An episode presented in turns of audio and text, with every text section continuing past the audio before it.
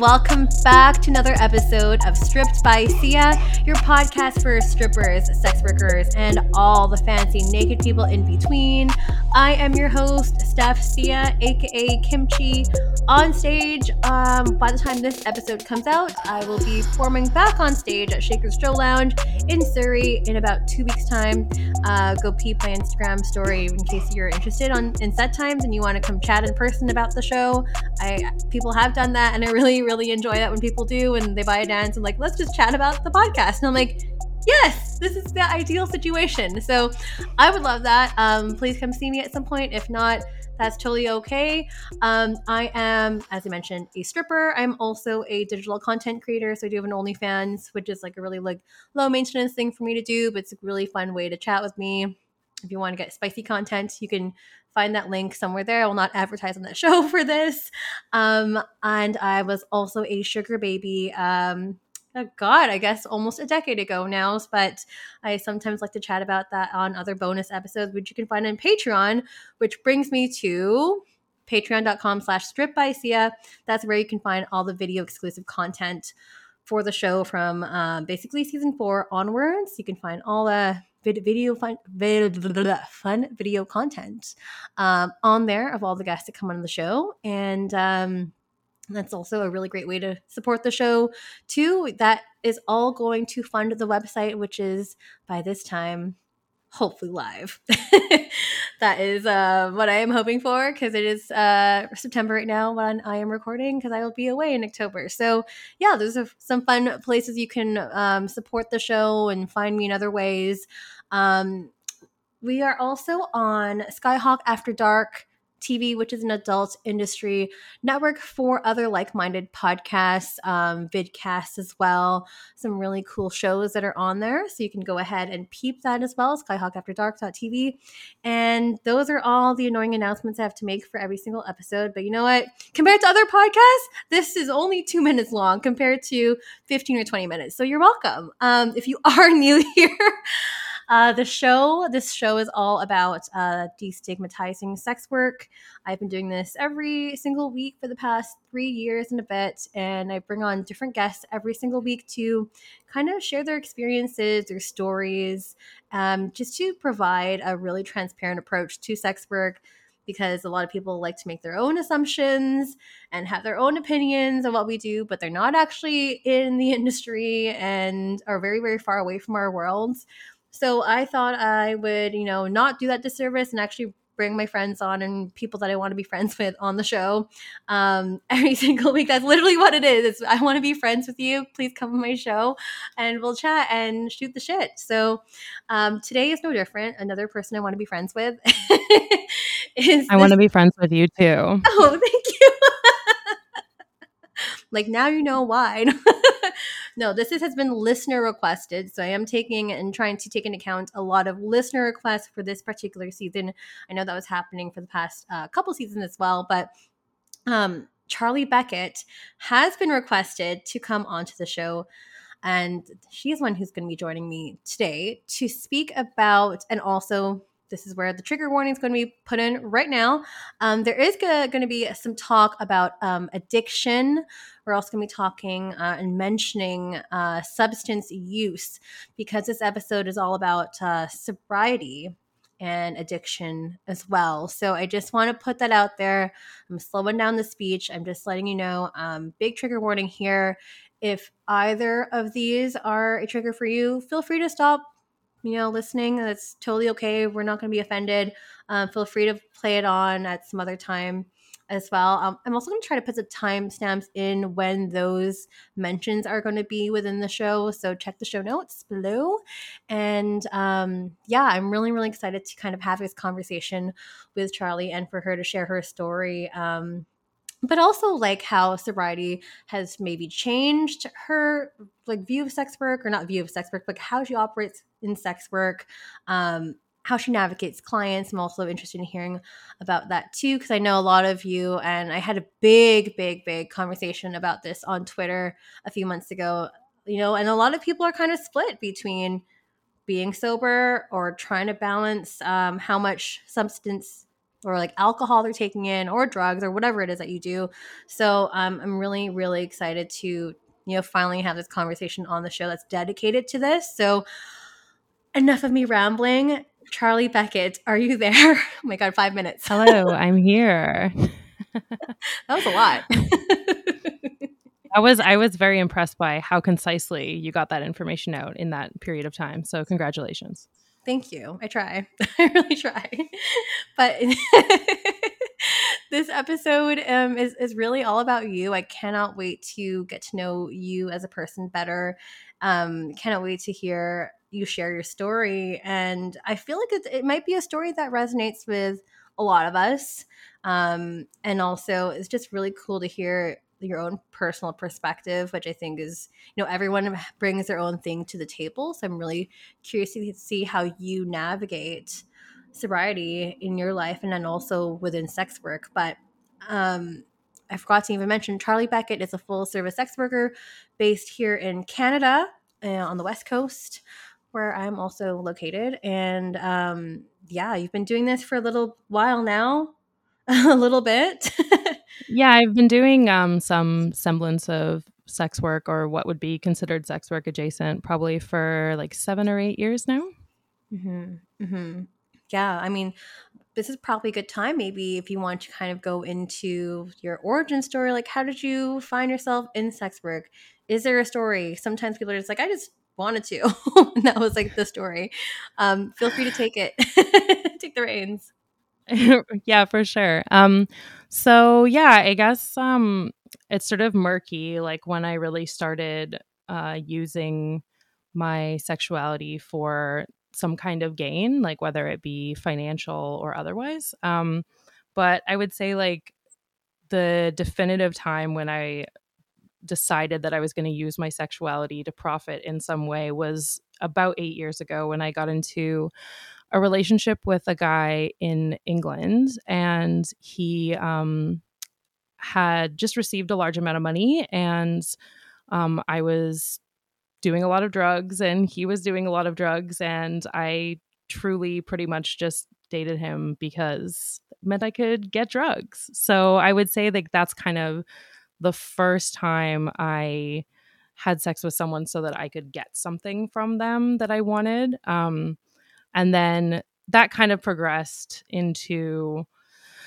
um yeah just like you know sleeping with guys for drinks or favors or whatever all this kind of thing. And then um i went through a very traumatic personal event um where i was deported from england. Oh and uh yeah um I actually got married when I was in England, and that guy after I left him because I should have. he was not the best. Um, he told the government, and then I got deported. So oh my, I God. came back. Yeah, it was really shit. Yeah, I'm really sorry. That is really shitty. That, it's okay. It was like yeah, that was like seven years ago now, I guess. So um, I came back and I was like really not in a good place mentally. And I was definitely like deep in my addiction, especially drinking. Alcohol is my drug of choice. And um, I didn't have anything, right? Like I didn't have any money. I didn't, you know, I, I was heartbroken. And a long term friend um, told me about seeking arrangement. She'd been on seeking arrangement. And um, we were out for dinner and she said, Yeah, you know, I can make $300 in a night just like going out for dinner with a guy and like going back to his place and having sex with him or whatever. And I was like, Wow, I can't even imagine making that amount of money in that short amount of time. And so um, I went on seeking arrangement, and that was back in like the golden days when it was actually good. It's terrible yeah. now. yes, I was gonna say, was this around like 2013 ish? Like, 2014ish because yeah i guess like maybe a little later than that maybe like i think it was like kind of right at the end of the golden age of seeking arrangement because there were a lot of time wasters but there were also like good good guys on there yeah yeah that was kind of around the same time that i was doing I mean, I was sugar baby. This was like 2013 to like 2016 when I exited. Oh my god! Ah, yes. when it was still days. good. Yeah, the good old. Yeah yeah, I mean, my first client flew me to Chicago to see the Rolling Stones. Like, it was good. It was a good time. Yeah. Um, and so then I was doing that on and off for a couple years. Um, uh, it was like a, it was a great way to, um, honestly finance my addiction on top of everything else that I was doing. Um, and I, and like also maintain sort of a, a comfortable life while going through that situation and being in addiction and like really struggling with my mental health um, i was still able to like stay safe and comfortable the majority of times because of the amount of money that i was getting um, through my sex work. And i ended up in a relationship with a an abusive guy and I stopped doing it for him for a while and really struggled doing other jobs. You know, I feel like so many of us have been through that. Yes.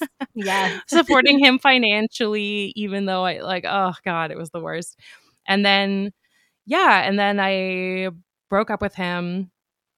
Um, and I had been sober for like a few months at that point. Um, just because I was like, I'm in a really dangerous situation right now and I need to I need to have control over something. And so my diet and um, my substance use was something that I could control. So I, you know, starved myself and stopped drinking. And um, and yeah, and then I left him and I I started drinking again. And then I got back into I was like doing sex work, like monthly arrangements, sugar baby type stuff. And then I was also working in restaurants.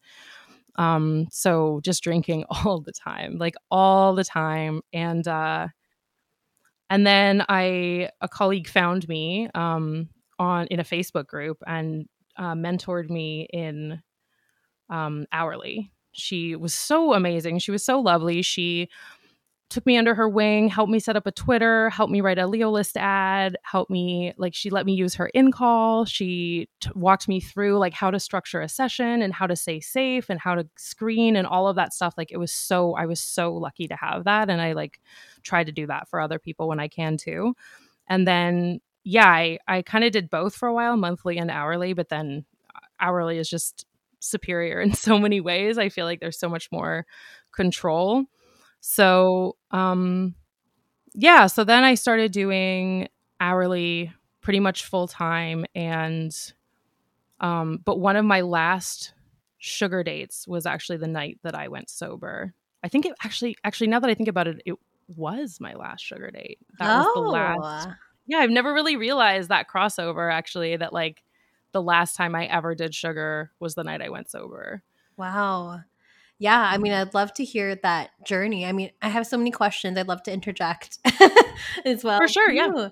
Like, so you mentioned like the beginning of your sex work journey, but um, it sounded like your your uh, vice was alcohol, and that started before you started in sex work.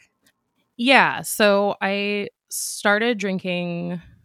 Um, I would say I started drinking problematically probably when I was 19 or 20. Um, and that led to use of other substances. Like I have done pretty much everything that one can do aside from um, like meth and heroin. Thank mm-hmm. goodness. Um, mm-hmm. So yeah, I've I I had a cocaine problem. I had a ketamine problem. I had an acid problem. believe it or not, like wow. Yeah, I I went through it all, and uh, I was like a heavy smoker as well. I smoked weed and cigarettes and yeah, I mean I just I was a I was a party girl, like for sure. Like I loved it. Um and also hated it. yeah. I mean also yeah. too because you were also mentioning like I know it's a stereotype within our industry, like, you know, we're always on something or you're always drinking or whatever.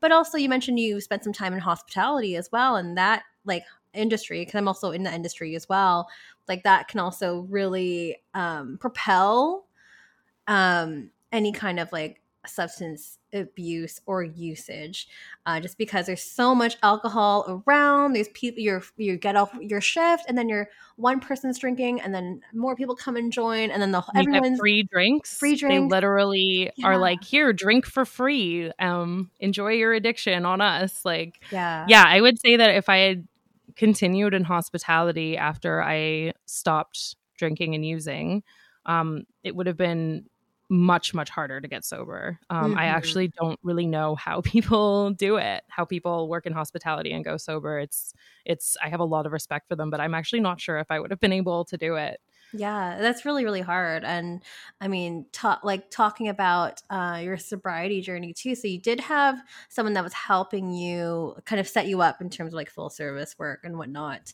Um, when were you kind of deciding? Like, I know that you were also. I'm just trying to.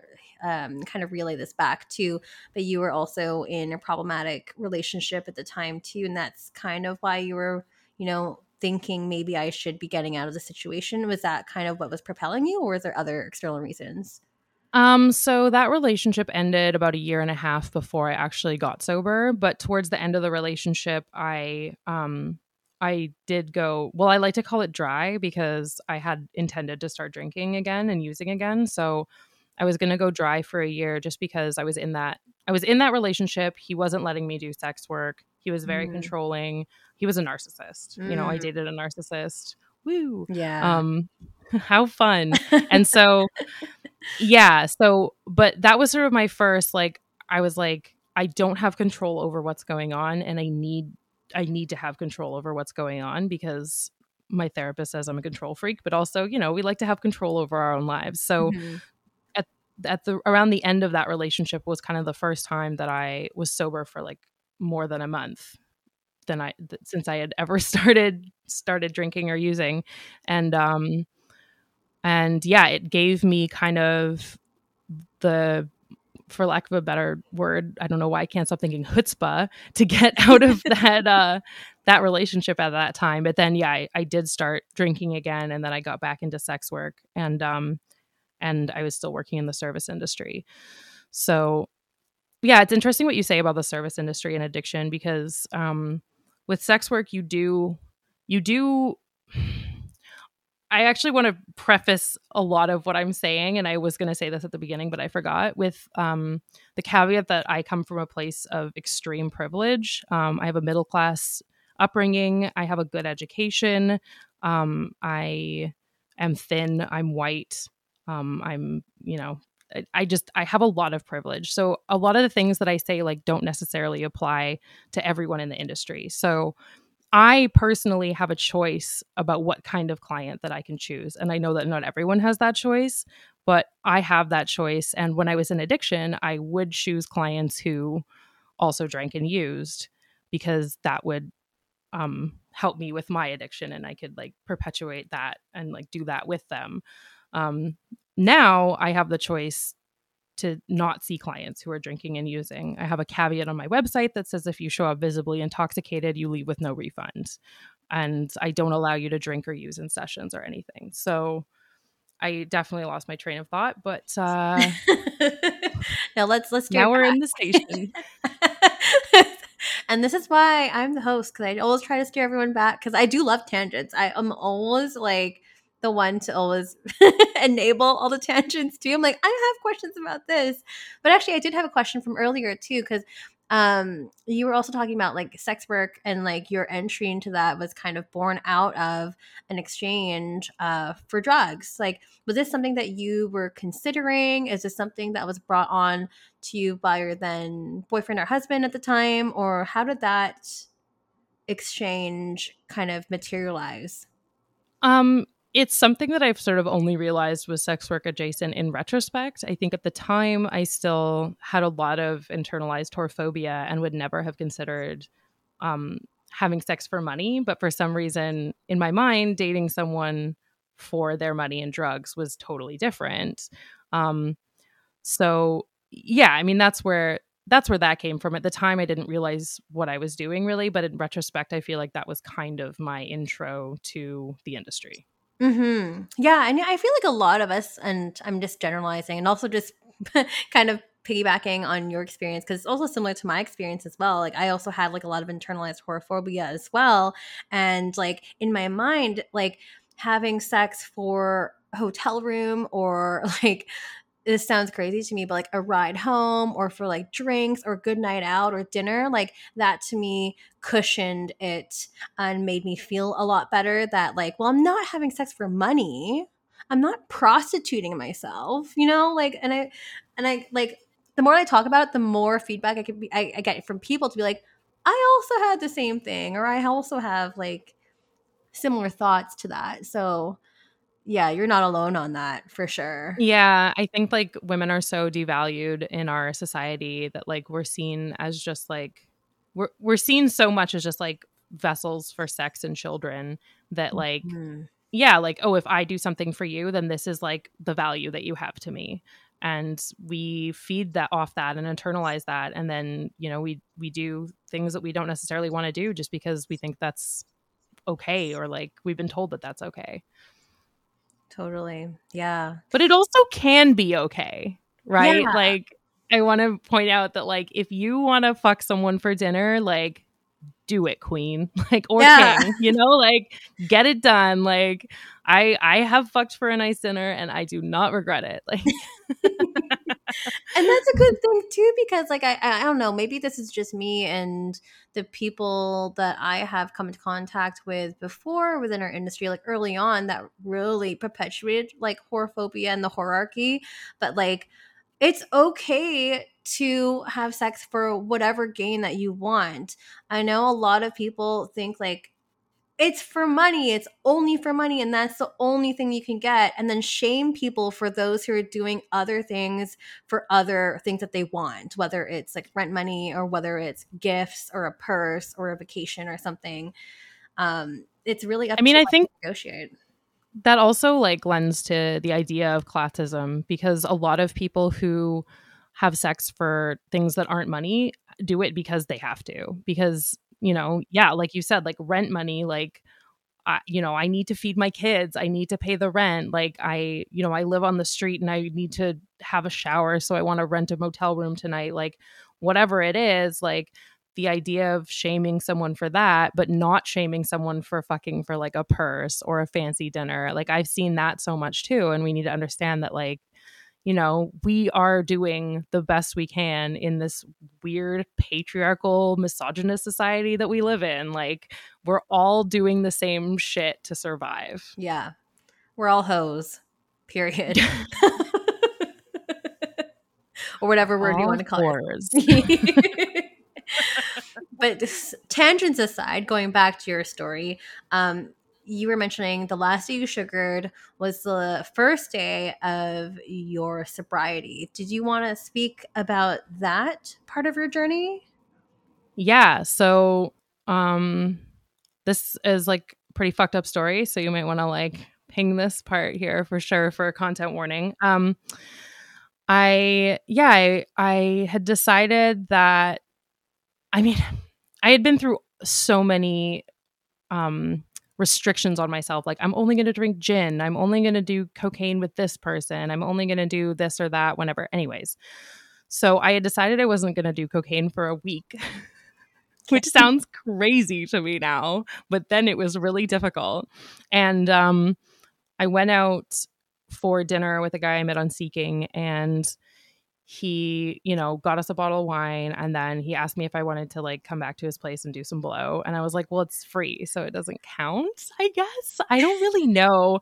I I found this interesting thing in addiction where I would like make a decision and then like find myself having gone back on that decision but not even really realizing how it had happened. Mm. Um so anyways, next thing I know, we're at his apartment and uh, we're drinking gin and we're doing blow and other drugs I can't even really remember. I was smoking a whole pack of cigarettes. Like it was um yeah, it was really intense and then I was like, "Oh, can you get more drugs?" And then um he was like, "Yeah, sure, like if you fuck me without a condom." And I did, right? Like I did BBFS for drugs. And um yeah, it was uh it was fun, but it was horrible and like it's just I it's very fuzzy and weird and and at about 9 a.m. I just suddenly was like I was lying there and I think he was saying like you shouldn't have sex without a condom for drugs or something. Like oh, yeah, the audacity okay. of him telling me after he had asked for it. Yeah. And he was like, stay here and sleep it off. Like you're really fucked up. And I was like, no, like I need to leave right now. Like this isn't okay. I didn't want to do this. It's nine in the morning. I'm still awake. I feel horrible. Um, I I don't have control over myself. Like I I didn't I said I wasn't going to do this and I did it anyway and I and that wasn't a decision that I felt like I had even made. Yeah. And um I'd been sort of in this dark place where I had tried to sort of moderate and do harm reduction, um, which works great for a lot of people, didn't work for me. Um, and I just couldn't, I couldn't moderate. And I was sort of just in this place where I was like, well, this is me. I'm going to be like this forever. I'm probably going to die. Um, and I, there's nothing I can do about it. But there was something about this guy telling me that I shouldn't have done what he asked me to do that sparked this thing in me where I was like angry. I was angry at him. And like I've anyone who knows me knows I find a lot of power in in anger. Um and anger at injustice. Yeah. And so I I stumbled out of his apartment in Yaletown at 9 a.m. and I called my roommate, um, who's had never done sex work, total civilian, no problems with alcohol, super goody two shoes. We are still very, very close friends. Mm-hmm. And I called them and I said, I need help. And I'd never said those words before. Yeah. Um, but I realized that I did. I was like, I cannot do this anymore. I can't live like this anymore. And um, yeah, and that was it. Like from that moment on, I think I took a couple sleeping pills to just deal with being in the hospital and stuff. But um, mm-hmm. I I quit smoking, I quit drinking, I quit all drugs. I was still doing some edibles medicinally to sleep, but that's it. God, it was horrible. Yeah, withdrawal was horrible. yeah, I was gonna ask, like, was this? It just it just sounds like you quit cold turkey. Was that? You're nodding. Oh my gosh. Yeah, I did. Yeah. wow. That's mm-hmm. so hard. I was going to ask, like, yeah, my next question was like, well, what was the withdrawal like? And like, can you take us back to that time? What was um, going through um your head? What was your body feeling? Yeah, I think it was just kind of like I didn't want to die, but I didn't want to be alive, which is um I think something that a lot of people can relate to as well. Um and it just kind of was this moment where I was just like, okay, well, I'm just I'm just going to see what happens if I don't do this anymore. And a lot of people were like you can't do it. It's not going to happen, whatever. And there's also the part of me that's stubborn. So that's I stuck by it. But um yeah, what ended up happening on this that day was my friend came in or my roommate came and picked me up and they took me to a detox center, which was full. They're all full all the time. You have to wait. Thanks, BC Health. Um, Yay. And then they took me to the hospital and I asked to be admitted, and they wouldn't admit me because I didn't have a plan to die by suicide. So I they sent me home. Gosh. Um, yeah. So I yeah, they they basically were just like, well, if you don't have a plan to die and there's no detox beds, then you know, off you go. Bye bye. Like go That's home. Horrible. Put yourself on the wait list. Yeah, mental health and addiction support in this province is abysmal. I mean, just walk around in my neighborhood. It's horrible. Um, so yeah, I went home and um, I called all the detox places, and they said the wait was a week. Um, and they told me not to stop using. They said do not stop because if you stop for a couple days and then you relapse, that's how you die. That's how people OD. Really? So, yeah, because I probably had a fentanyl tolerance from mm-hmm. doing street drugs. And then um so you you you don't use for like 3 or 4 days or whatever and then you use again, you don't have that tolerance anymore and you OD. I see. Okay. So that's literally how bad our mental health support is bad. in this province is they tell you at the detox center not to stop using until they have space for you. That's crazy.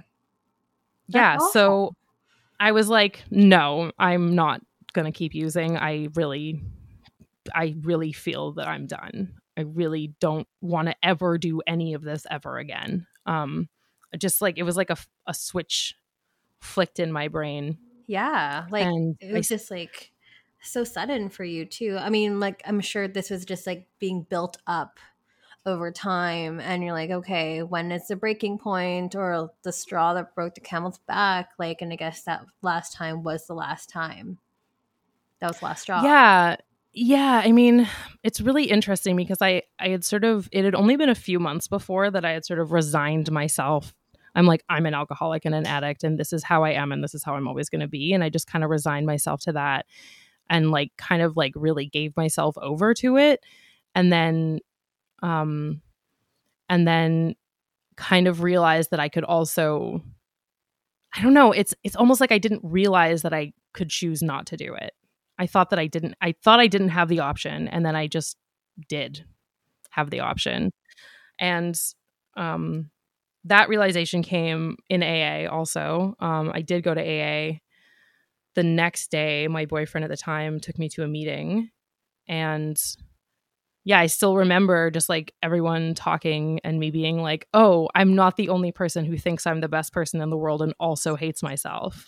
and like also feels all of these feelings and um and yeah everyone there was like super welcoming of me and my profession and like all that kind of stuff and um and then so i had that and then also coming from a, a place of privilege i did have a lot of friends who were not in addiction um, and well educated friends with like you know who their families had the money to to support them and like make them safe and comfortable. And they were all my friends and they made a little group that was like Team Charlie. They had a little chat and they made sure there was someone with me 24 hours a day for the first week. And by the time Detox called me, I was like, I don't think I need you anymore. And I didn't go and I just never, I just never relapsed. I just Wow. realized that I had, that I, I realized that I had a choice I didn't realize I had before. hmm Yeah. What was your main like? Was there a trigger for that realization? Was there like something that sparked into in inside of you maybe that was like, you know, I'm worth more than this, or I can I can actually do this. Um, yeah, I think part of that was building as well because I'd already been in therapy for a really long time, and um, I'd started to like learn more about what I was worth, especially after ending that abusive relationship like a couple years before I went sober. I I really started to like learn about myself and learn about emotional intelligence and communicating with other people um, because I was really scared that I was gonna be controlled by someone again like that. And I guess in a way, working on that and working on myself led me to realize that I was being controlled by my addiction in that way. And I had left him by going sober briefly. And I guess I realized that I could just like leave addiction as well in, in the same kind of way that it was just like, it was like a toxic, ab- abusive relationship that wasn't serving me anymore. Right, right. I mean, Yeah. it sounded like you had some good support systems around you around you at that time. Like, do you think this would have been possible, like your sobriety journey and how quick you were able to like and also be successful in your sobriety journey? Do you think that would have been a different story if you didn't have the support around you? Definitely. Yeah. Um again, I consider myself extremely privileged. Like I had savings at the time. I had friends. I have support from like my dad who's dope.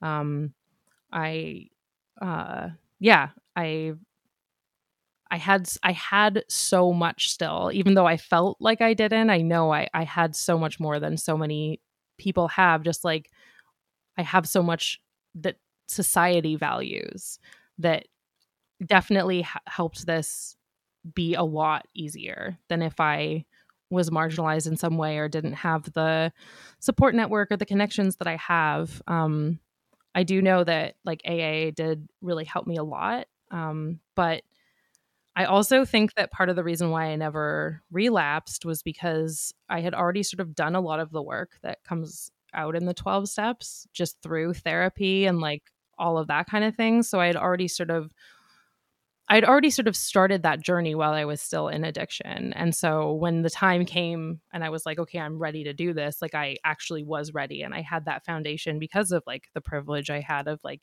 my parents putting in me in therapy when I was a teenager and like learned like my mom teaching me a lot about emotional intelligence um, and all that kind of stuff. So yeah, I think a lot of my success definitely came from my privilege. Mm-hmm, mm-hmm.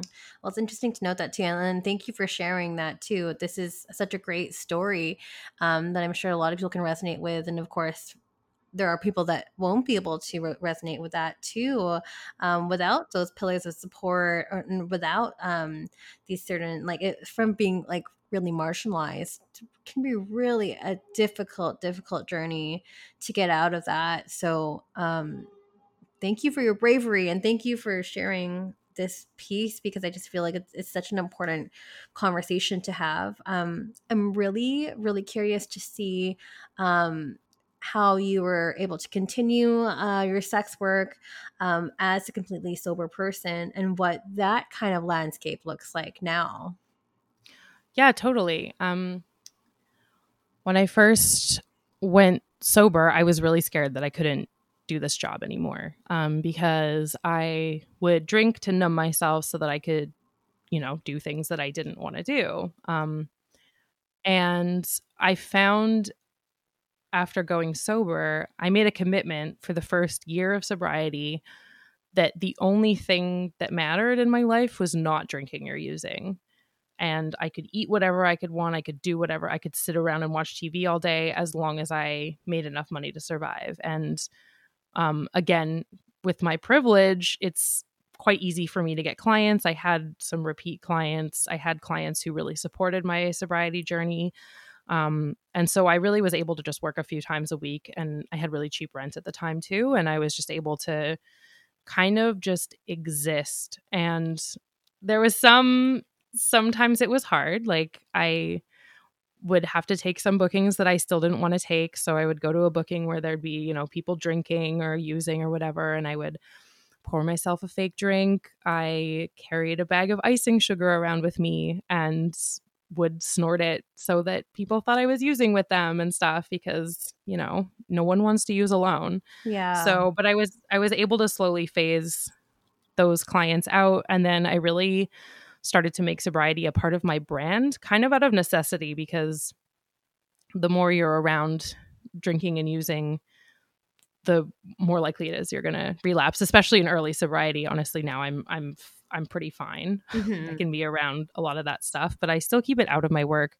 Um, and so, what I started to find working in sobriety was that while I was working less and I was making less money, I was saving more money because obviously these huge expenses were no longer part of my life. Right. Um, and also, I wasn't doing things that I didn't want to do anymore. Like, I, if I didn't feel like working, I could just be like, I don't feel like working. And I mean, again, even just saying that the privilege is like insane, but mm-hmm. that's my story. And I was very, I'm very grateful that I was able to do that.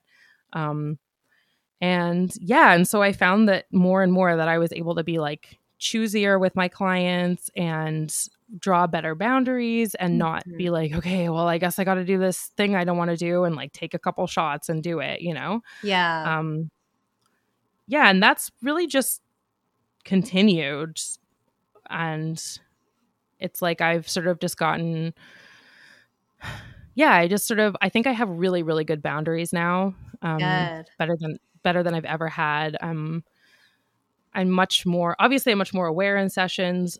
Way fewer uh, negative things have happened to me because of um, because of my sobriety. Mm-hmm. Um, and yeah, I just feel I feel a lot more in control of every aspect of my life for sure. That's um, awesome. Yeah, that's so good to um, hear. Yeah, it's great. Um, I do also want to acknowledge that like sex work is such a good job for people in addiction because um yeah again i think like i touched on earlier like when i was in addiction it it enabled me to still be like safe and comfortable to an extent mm-hmm. that like beyond any other job so it also i think it also helped me realize my worth in those times um being like, oh, yes, even though I'm, you know, struggling and I'm having issues with my mental health and I'm having issues with addiction, I still do deserve like nice things and I deserve to be comfortable and I I deserve all of that. And that's just grown and grown and grown in sobriety, just realizing what I deserve. And the more I feel good about myself, um, the better my job is and the better my life is. That's so great. I mean, there's it's so nice to hear the silver the silver lining that came out of this and of also because you came from such a dark place um, with a lot of the substances that you're taking in the time. And it's really nice to hear this positive kind of like, I don't want to call it an ending, but like a new chapter, maybe. yeah.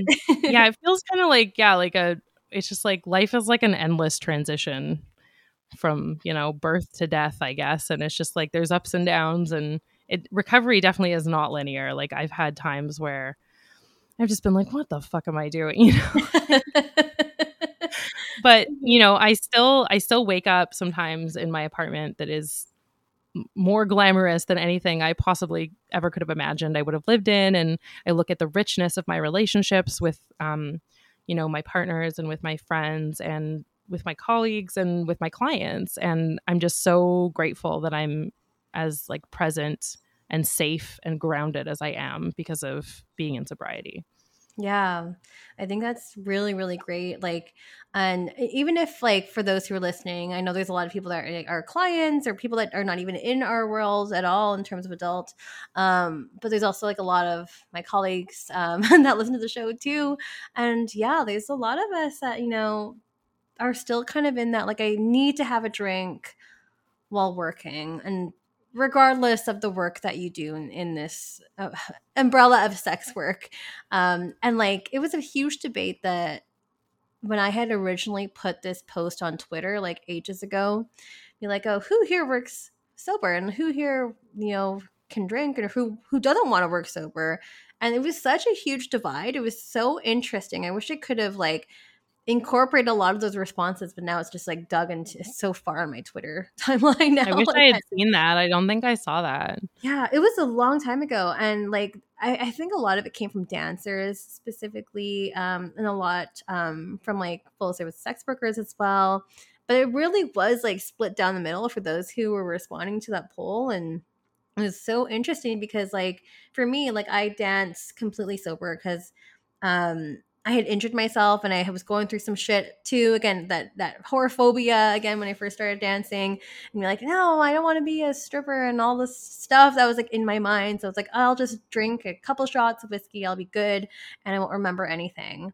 And then um say a similar thing when I was a sugar baby too. I'd always be drinking. We'd always have a minimal like minimum at least one or two bottles of wine. And so I could just like get the deed done and I wouldn't have to feel anything. And then now I feel like um, with your conversation here with uh, with sobriety and your journey, I just feel like your sobriety has really helped build those boundaries up, or at least have solidified them. You know, maybe you had those walls already, but you know, like, well, I, I just for a little bit extra money, I can do this. And again, the things that you, we don't really want to do, like I think it's important to kind of recognize those boundaries. And if you were kind of having that conversation or having that kind of note, like, I don't really want to do this, but like maybe you want to consider, consider. Yeah, you know, definitely. Yeah. There's the flip side of that too, where like there are things that I did um, that I don't think I would be able to do now. For example, I had a client take me to hike Machu Picchu, which was insane. That's amazing. Um, yeah. And I honestly like don't know. Obviously, I wasn't drinking the whole time, but I did drink for quite a bit of it, and I don't know if I could have put up with him without drinking. Yeah. Like I don't know if I would want to do that in sobriety. And so mm-hmm. I look back on that and you know, it's not all negative. Like I'm mm-hmm. like I'm glad that I had that experience and I'm I'm glad that I did that. I just got to a point where I, I realized that that wasn't the kind of experience that I wanted to have anymore. And, mm-hmm. you know, there are some clients I probably could do that with, but yeah, I mean, at, at the end of the day, I'm really picky now. And I have a short fuse and I, you know, I don't put up with shit. So, and I, that's where I want to be and that's where I want to sit. Um, I know people who are sober who, you know, don't have as short a fuse and they're chill and they can do stuff like that. And I know people like me who want to keep drinking so they can keep having those experiences and keep doing that kind of stuff. And there's everything in the middle. And like, mm-hmm. I like, for me, like sobriety has been the best ch- choice that I've ever made. Um, I don't want to get in shit for saying that it's a choice, but for me, it it did feel like a choice. Um, but you know, everyone is different, and like I know people who are doing harm reduction and people who like don't want to stop, and like all of that is totally cool too. Like you have, you know, you have autonomy over your own life. Yeah, yeah, I mean that's a really great way of putting it too, because like you know we all have these different decisions um, that we have to make, and there's no right or wrong way to, to how we do sex work. Um, again, I was just curious to be like, I just wanted to hear like you know, you know how does how do people work? what works best? Totally, you, right? And all of that, like whether you're using or wh- whether you're partying, whether you're drinking or whether you're sober, like all of those choices and I'm saying choices as well. some of them are some of them are choices. Um, they're all valid. They're all valid. So totally. Yeah, and I, and I feel too like um like as a sex worker we also grow in different directions as well and that could have been a chapter for you early on in sex work. I know that there's like for myself there's certain things that I don't do anymore. Like I don't I don't offer any kind of full service work anymore. I just focus on dancing and content creation because that's where I feel comfortable. And I feel like it's almost like evolutionary to how we're growing as as people as well. And I'm curious to hear like how sobriety has helped expand your business and help you grow your business as well. Um yeah, so um I just have more i mean there's so many there's so many ways that sobriety has helped me grow and expand my business. I think like one of them is just that i have like a lot more time. I have a lot more time where i'm not drunk or i'm not hungover to the point that i like can't or don't want to do anything. Mm-hmm. um so i have more time to you know do photo shoots or um uh, go on social media or write better ad copy or write ad copy at all or like you know network with other people do cool stuff like this which obviously um yeah it's it's it's great in so many ways but one of them is that like this kind of does expand my business and like um yeah just like networking and connecting. And then also the amount of time that it's given me to um well, it's kind of forced me to really focus on my mental health um, because when you're not self medicating anymore, you're not medicated anymore. So um, I definitely took a lot of time to um, focus on like getting diagnosed with uh like I just got diagnosed with ADHD mm. um which is really difficult in BC and if you want any advice let me know cuz I will tell you how to do it if you have $250 oh. you can do it really easily um interesting okay uh, I'm your brain about this after yeah um and uh yeah and so now I'm medicated for ADHD so I'm I'm on meth now. no, it's just amphetamines. But um so much for sobriety. No. Uh but yeah, and so like working on myself and like learning what I really do need to support myself in terms of like substances or therapy or this or that or whatever. Um that really has helped me just ground myself and be more centered in my business and have more time to and obviously now ability to focus yeah. on, yeah on my business. yeah. Well yeah and then yeah. uh, sorry no go, go ahead. ahead go ahead.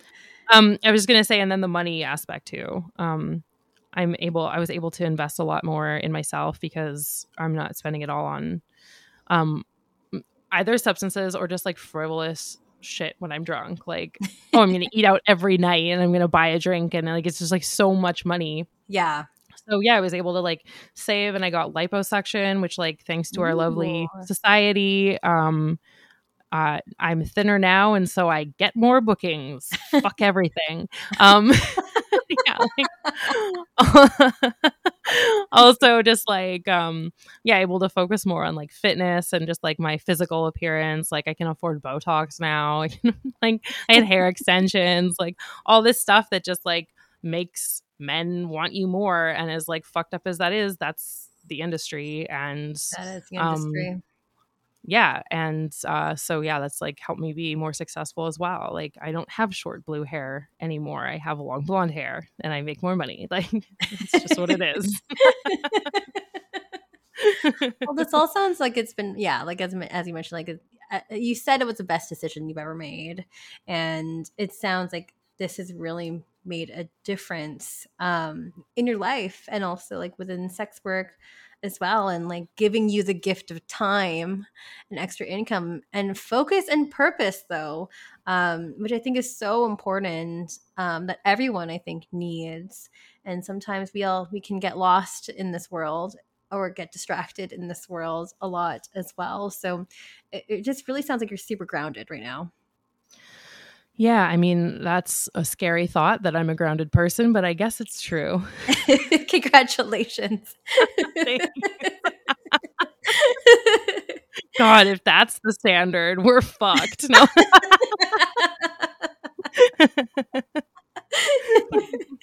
well, with that being said, um, there are a few questions that did come in from the audience as well that I'd love to kind of pick your brain about. Um, yeah, why don't we go into those questions? Some Q and A. Okay, so from Instagram, uh, once sober, what is something you noticed that was different in a session? Um. Ooh, good question. That is a good question. Uh, I think I'm thinking back about it, and I honestly think um, just sort of the the connection that I'm able to have with clients and the presence um, is mm-hmm. something that they notice and like do really appreciate. Um, I feel like I was like not quite there before, or I was trying to remove myself. I was disassociating a lot more. I mean, I know a lot of us still do disassociate in sessions, mm-hmm. um, but I definitely do that a lot less. Um, and yeah, I just felt more like I was actually in my body than like watching someone else do the thing. Um, and yeah, so I I definitely feel that way. That's I I really value connection. Like it's a big part of what I do. Um, it's my favorite thing about doing GFE. And so yeah, it really improved that aspect of my work.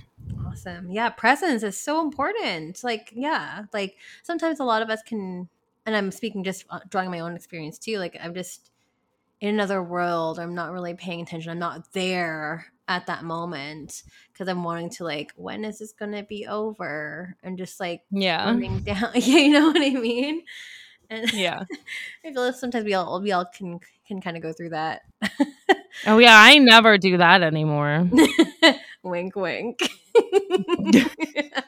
but just a lot less. Yeah, like a lot less, and I feel like I have a lot more empathy as well for clients. Like, um, yeah, like when clients are like uh distant or weird or like gross or something like i I feel now like I can be like, what's like, what's going on with you? Like, are you okay? Like, I just feel like instead of dismissing it and pushing it away, which like also is totally legitimate and valid, um, I just feel like now I have the strength to kind of like help them realize what's kind of going on for them. Mm-hmm. Like beneath the surface. Cool. Um, this one here is what was the hardest part about getting sober? Um, the hardest part about getting sober was probably the withdrawals. Um, I woke up with delirium tremens, which is like when your body shakes and you sweat from alcohol withdrawal, and you can actually die from it. I found oh. out later. Oh my god! Also, one of my favorite beers is called was was is still called, but it was my favorite beer. Um, delirium tremens, which I now find extremely fucked up. Like I'm like, what are you do? Why are you calling your beer withdrawal from alcohol? Like that's messed up. But um, yeah, the withdrawal was hard. Honestly, and I have been saying this to a lot of people who have been considering going sober lately. The first year is just not good. It's just not fun. Like you feel like you're missing out on shit.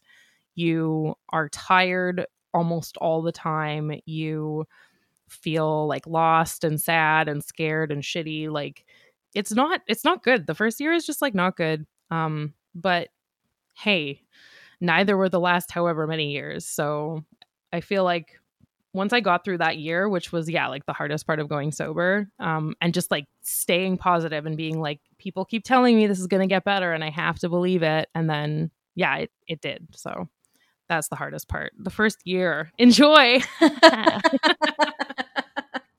Thank you for that. thanks for that transparency too. no problem. Um, in an industry that is filled with substance use and abuse, did you ever have fear that you wouldn't be able to operate at full capacity? Uh yeah, I thought I I think one really interesting thing about going sober was I didn't actually realize how many people are sober. Um so I was like all like all my clients drink like that's what we do. We drink and we do drugs together. Like that's the industry, that's my colleagues, that's everyone. But nope, like I started advertising as sober and like so many people reached out to me and were like wow, like I I'm always like worried that I'm going to get triggered in my sobriety by like a sex worker who's using or something like that. And obviously, I talked to them about how discriminatory that is because, yeah. you know, we're not all addicts. But um, I did find that, uh, yeah, that there's, there are plenty of clients who respect my sobriety. Like, I even had um, a dealer that I used to sleep with for drugs um, contact me recently and um, he came and saw me and it had been like it had been since addiction and he just what like looked at my apartment and like me and like how well I'm doing and everything and he is still dealing coke and like he was just like wow like I'm so happy for you and I'm so proud of you and like yeah a bunch of a bunch of clients are just really supportive and like there's more than enough. I mean yeah the if you want to work overnight and you know do the party people and make that money like yeah it's more money i'm not gonna lie. But um uh not like not it's not that it's not that much different. And like also you just like i feel like after not paying for drugs and alcohol like it is the same amount of money. Like i make the same amount of money. Um i just work a little less maybe sometimes i don't yeah. really know what is this industry And I forgot to mention earlier too, like I really think it's super cool that you include that as part of your branding. I think that's really awesome, and it, you're able to shine that that side of you, and also just it's important. It's really really important to put that out there. Thanks. Yeah, I find like I kind of did it a little bit at first. I was kind of worried about it, and then like the response was just so positive um, that yeah, I just kept I kept kept doing it, and yeah, it's really yeah become a part of my brand for sure, and that's really helpful just because I don't have to be around it. And um, also, yeah, I get people who are like supportive of it. So I like it a lot.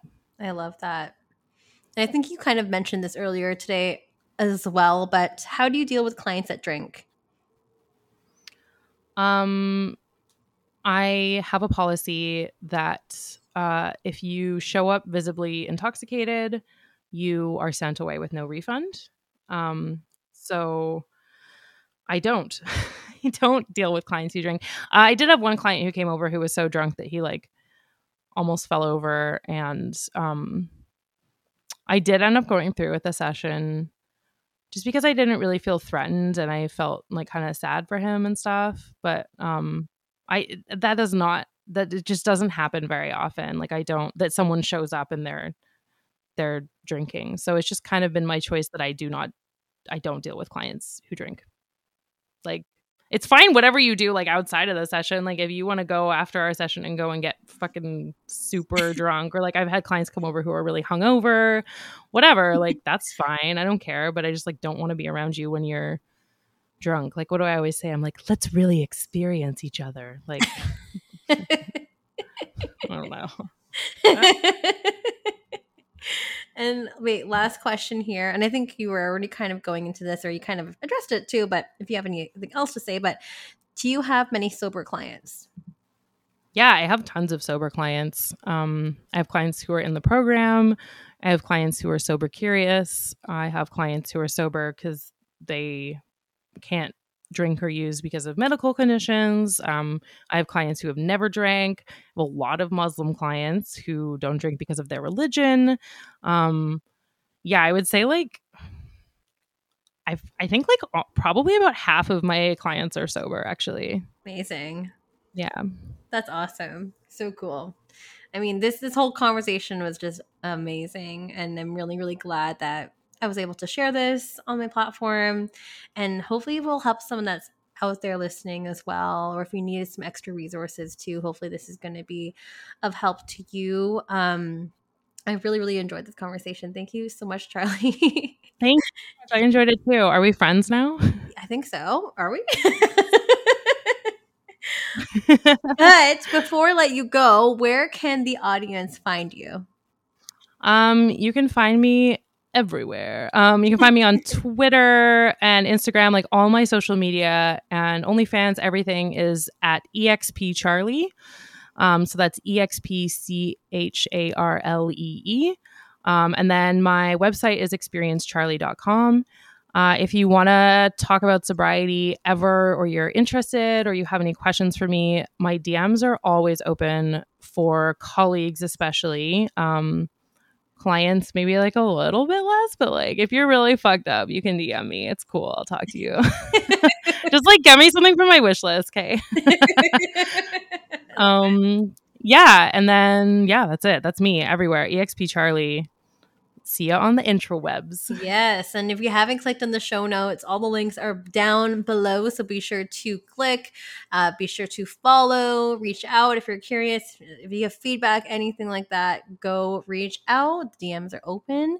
And for everyone else listening at home or wherever you are, commuting or driving, a lot of people listen to this when they do road trips, apparently. I've got a lot of times.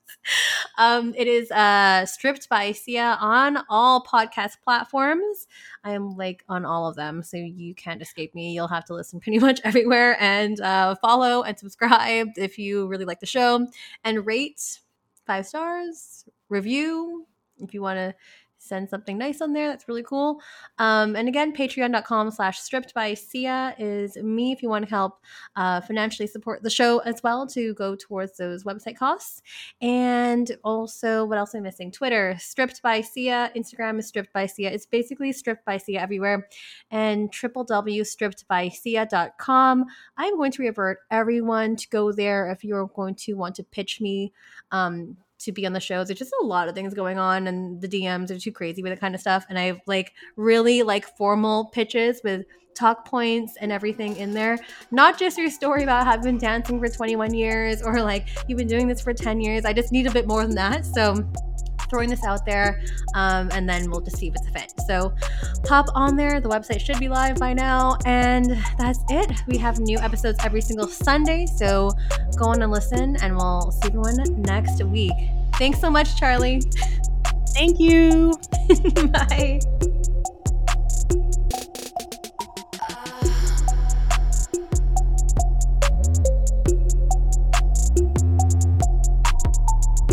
You're listening to Stripped by Sia, hosted, produced, and edited by Steph Sia. Music by Ted D. Graphic design by Maria Bellandarama, and photography by Ian Dabrin.